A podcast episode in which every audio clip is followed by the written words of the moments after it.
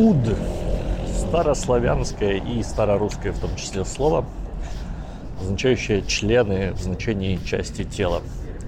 Мужской половой хуй, как правило, назывался срамной уд.